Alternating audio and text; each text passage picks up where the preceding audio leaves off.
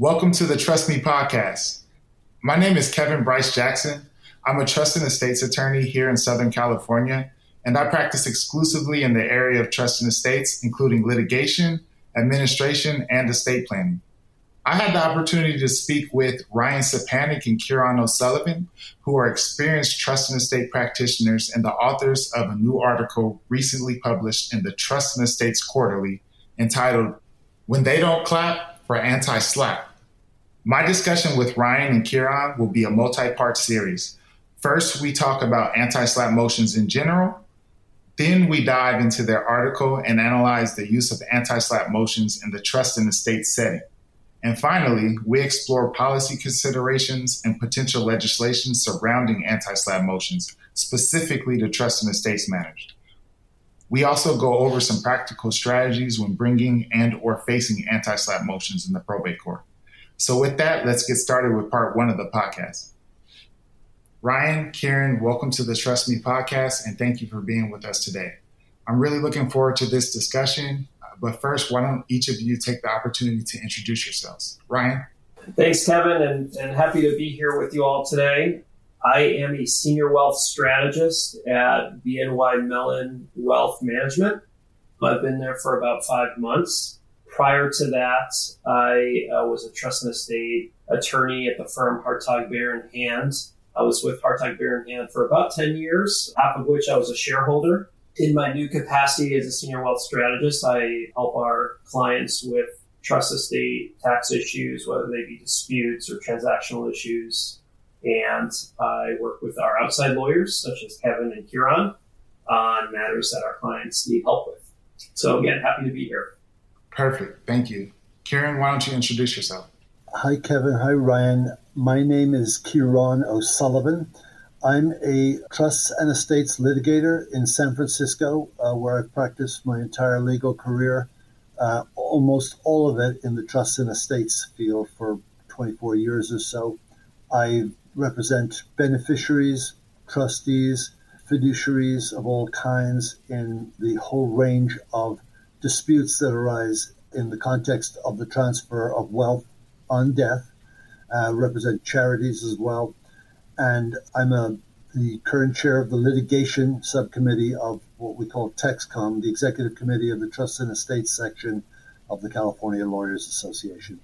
It's great to be here too. I had a lot of fun working on this article and podcast with Ryan, who I must say knows a lot more about the subject than I do. He knows so much about it that he felt it a good idea to initiate a change in the law, and we'll be talking about that a little bit later as well, and the need for that and why it's a good idea. So, why don't we go ahead and get started? As I know the two of you are aware, an anti SLAPP motion is actually filed in response to what California attorneys and the law calls a SLAPP lawsuit, or a SLAPP suit for short. And that acronym is SLAPP. So before getting into the details of an anti-SLAPP motion, I want to start out with the basics of a SLAPP lawsuit. So Kieran, I'd like to start with you. What does the SLAPP acronym stand for and what is a SLAPP lawsuit? SLAPP itself stands for Strategic Lawsuit Against Public Participation. A SLAPP suit is really a lawsuit that is intentionally designed to prevent somebody from exercising their constitutional rights to participate in matters of public interest or to exercise their constitutional rights of petitioning and free speech generally. So that's what it is. Where it began to be abused and where that abuse was becoming prominent and noticed by legislators in the 80s and 90s was in the environmental litigation environmental groups versus developers groups context, it frequently occurred when some big development project was proposed that it was opposed by public interest groups such as environmental organizations, local neighborhood groups, or historical preservation groups, or the like. And so they would go in and try to force the developer or other financial interests behind the development to comply with environmental review that's required under CEQA or other federal and state environmental policies or local or state zoning ordinances. Let's face it, it's probably true that those local environmental organizations were using uh, any legal hook they could uh, hang their hat on to prevent the development. Legal hook, I, I hasten to add. And so the developers started to respond with typically defamation lawsuits against the public interest groups or individuals sometimes, asserting that their lawsuits were defaming them or slandering them or something like that. What the person filing the, the SLAPP suit or the strategic lawsuit against public participation was trying to achieve was to silence the public interest participant, shall we say, by burying them with legal fees, inundating them with paperwork, discovery, and making it prohibitively expensive for them to continue exercising their rights of free speech and petition on a matter of public interest in trying to prevent the development. That was the paradigmatic example of a slap suit in the early days. Thanks for giving us that example on what a slap lawsuit looks like.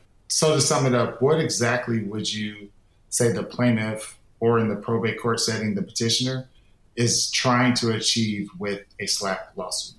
They're trying to silence the defendant.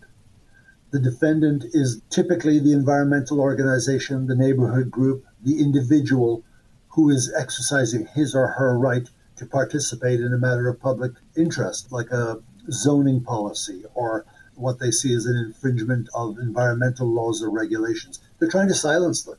Greater financial resources against a much smaller defendant. And it was proving to be very successful, this tactic. And it was becoming a major problem that the legislature recognized. Okay, so moving ahead, in this hypothetical situation, the plaintiff or petitioner files the SLAPP lawsuit. In response, the defendant, or in, in the probate court setting, the respondent, files an anti SLAPP motion, also known as a special motion to strike. So, Kieran, I'm, I'm going to come back to you. Can you explain what an anti SLAPP motion is in general and in relation to a SLAPP lawsuit? Certainly. Before I do, if it's okay with you, I'm just going to explain a little bit about how the device or procedure came into existence. In the early 90s, as I mentioned, the legislature recognized that slap suits were becoming a problem. So they enacted Code of Civil Procedure Section 425.16. And their statement of policy underlying that statute was as follows the legislature finds and declares that there has been a disturbing increase in lawsuits brought primarily to chill the valid exercise of the constitutional rights of freedom of speech and petition for redress of grievances. The legislature finds and declares that it is in the public interest to encourage continued participation in matters of public significance, and that this participation should not be chilled through abuse of the judicial process. To this end, this section shall be construed broadly.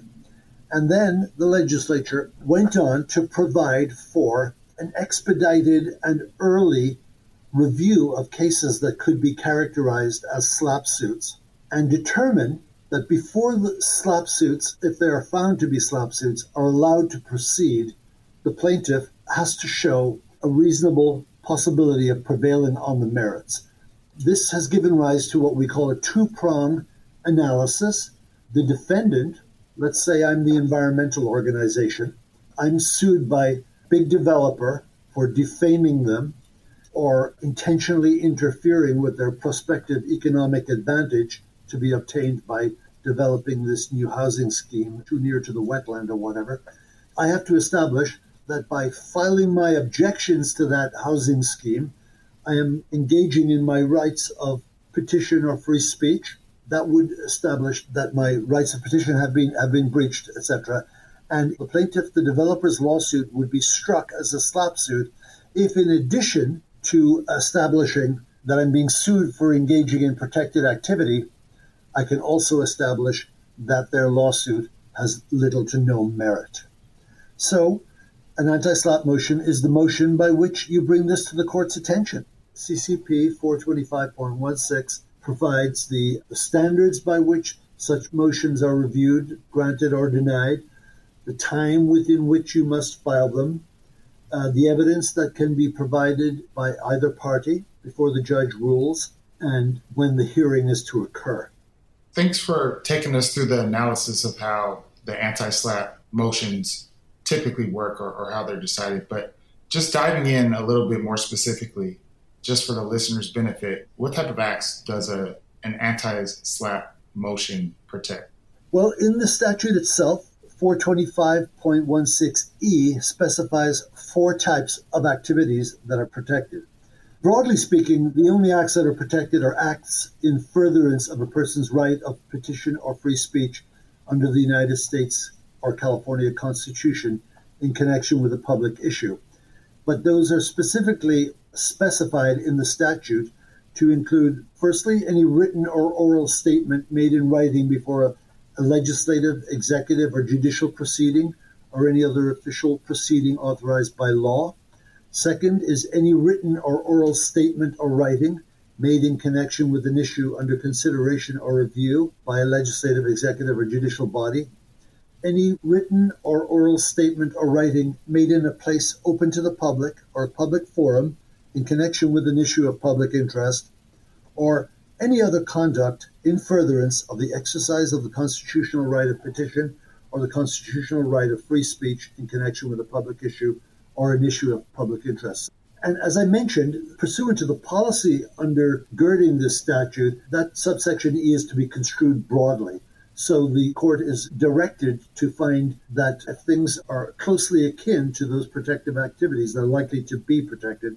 But to give you a concrete example, going before your local city's zoning body and speaking in opposition to a development project would be the classic example, or submitting a writing before that zoning body, or similarly, as a neighborhood group, filing my own lawsuit to stop the zoning project would be a written statement in connection with an issue under consideration by a judicial body. So those are the types of things that are protected. And the anti slap statute itself has become very broad. It, it has been liberally construed to cover a lot of different things. And whereas once SLAPP suits were the abusive litigation device, now many have come to view anti SLAPP motions as being, in and of themselves, in certain contexts, abusive uh, litigation devices. And Ryan will be talking more about that later on.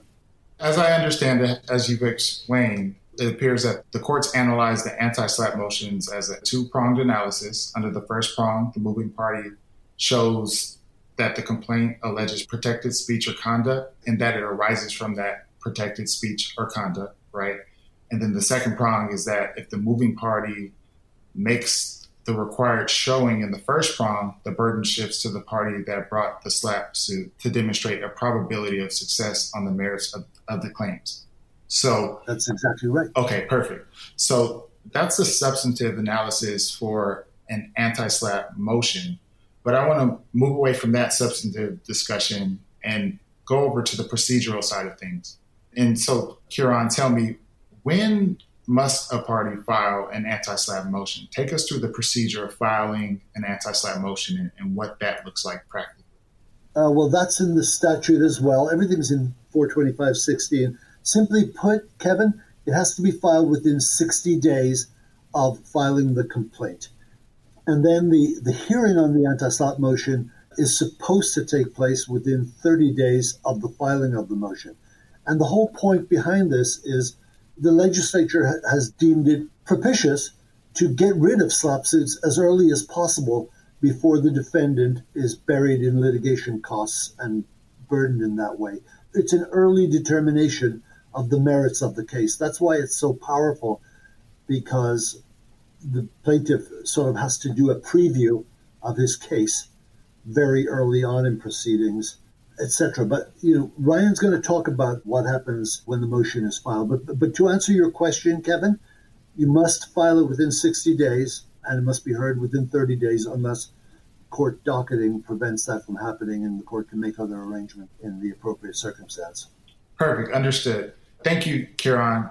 Now, Ryan, I have a few questions for you relating to the time period after the filing of the anti-slap motion and after the court decides on the motion. So, my first question is what happens to the underlying case when an anti SLAPP motion is filed? Yeah, so Kevin, when an anti SLAPP motion is filed, upon filing a notice of that motion, all discovery proceedings in the action are stayed. That's Code of Civil Procedure 425.16, subsection G.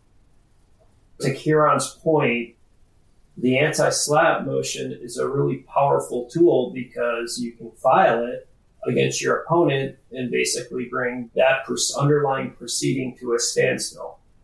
And uh, that stay remains in effect until there's a notice of entry of order ruling on the anti SLAPP motion.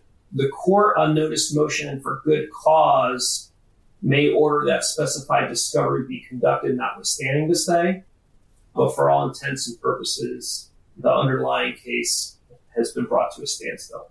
So you mentioned that there's a stay until there's essentially a decision, a final ruling on the anti SLAPP motion. And after the court renders its decision on the anti SLAPP motion, in California, we have the American rule, which says everyone bears their own attorney's fees and costs. But in this particular scenario, are attorney's fees and costs recoverable in relation to the anti slap motion? Yes. So the anti slap statute does not follow the American rule. And this is one of the provisions of anti slap that really favors the anti slap movant. And let me tell you why. If the anti slap movant, the one who files the motion, succeeds and the court grants the motion, then that movant is automatically entitled to recover their attorney's fees and costs from the party opposing the motion. Now, that's in contrast to the party who opposes the anti SLAPP motion. If they prevail in defeating that motion, they're not automatically entitled to their to recover their attorney's fees and costs from the movant. Instead, they recover their costs only if the court finds that the motion, the anti SLAPP motion, is either frivolous or was intended to cause unnecessary delay and that's the language that you find in Code of Civil Procedure, section 128.5. Understood. So it seems like the movant is automatically entitled to the attorney's fees and costs upon success, but the award of attorney's fees and costs to the non movant is discretionary. That's right. Okay. Definitely. All right. So what if, and this does happen, the losing party doesn't like the court's decision? Is there appellate relief available, and what is the proper procedure to seek that relief? In other words, is, is the ruling on the anti slap motion appealable, or is there some other appeal route the losing party can take? Yes. By statute, Code of Civil Procedure, Section 904.1, an order granting or denying an anti slap motion is appealable what happens? Let's say you you file your anti SLAPP motion and you lose and you appeal it. So what happens when you appeal it? Well, when you appeal it, the trial court proceedings upon that order denying the anti SLAPP motion are stayed. And not only those trial court proceedings upon that order, but all matters embraced by that order or affected by that order are stayed pending the appeal. So again, it's a powerful tool because you could bring the underlying proceeding to essentially a standstill. The trial court may proceed upon any other matter in the action not affected by the order. But again, the power of this anti SLAPP motion is by bringing it, even if you lose, appeal it and bring the underlying case to a standstill. It sounds like the anti SLAPP proceedings can sometimes take on a life of their own. Is there a concern over parties and practitioners actually abusing the anti-slap motion and statute? Yes, there is, Kevin. You know, we began with the slap lawsuit and the concern over abuse of individuals by folks filing SLAPP suits. And that was the reason why the anti slap statute, CCP 425.6, was enacted. And now what we have is persons abusing the anti slap statute. And I guess you could say that was inevitable because litigators like to push the envelope. But what we're seeing is an abuse of, of the anti slap statute for the reason that if you bring the suit and you lose, well, first you bring the suit and you can stay the underlying proceedings. And if you lose, you can appeal and stay the underlying proceedings. Basically, what litigants are doing, a lot of litigants, certainly not all, a lot of litigants are doing is they're forcing their opponent to spend money, even when they file an anti slap lawsuit that has minimal merit. It seems like the legislature initially, like you mentioned, initially enacted the anti slap statutes to prevent plaintiffs from misusing SLAPP suits. Now it appears that some defendants are misusing anti slap motions. And so, given this full circle moment, what has the legislature done to curb the abuse of the anti SLAPP statutes, or what can it do?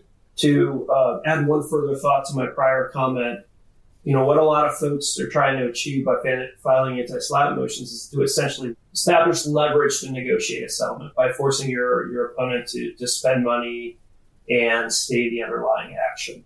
A lot of anti-SLAPP motions are filed for uh, worthy causes and have merit, but we're seeing a rise in the number that are filed that, that don't have merit.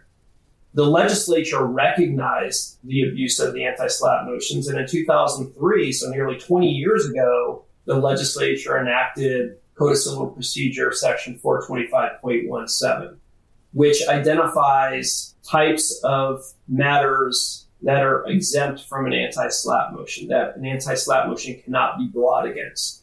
And the legislature in 2003, when they enacted CCP 425.17, said in that statute that there has been a disturbing abuse of Section 425.16 which has undermined the exercise of the constitutional rights of freedom of speech and petition for the redress of grievances.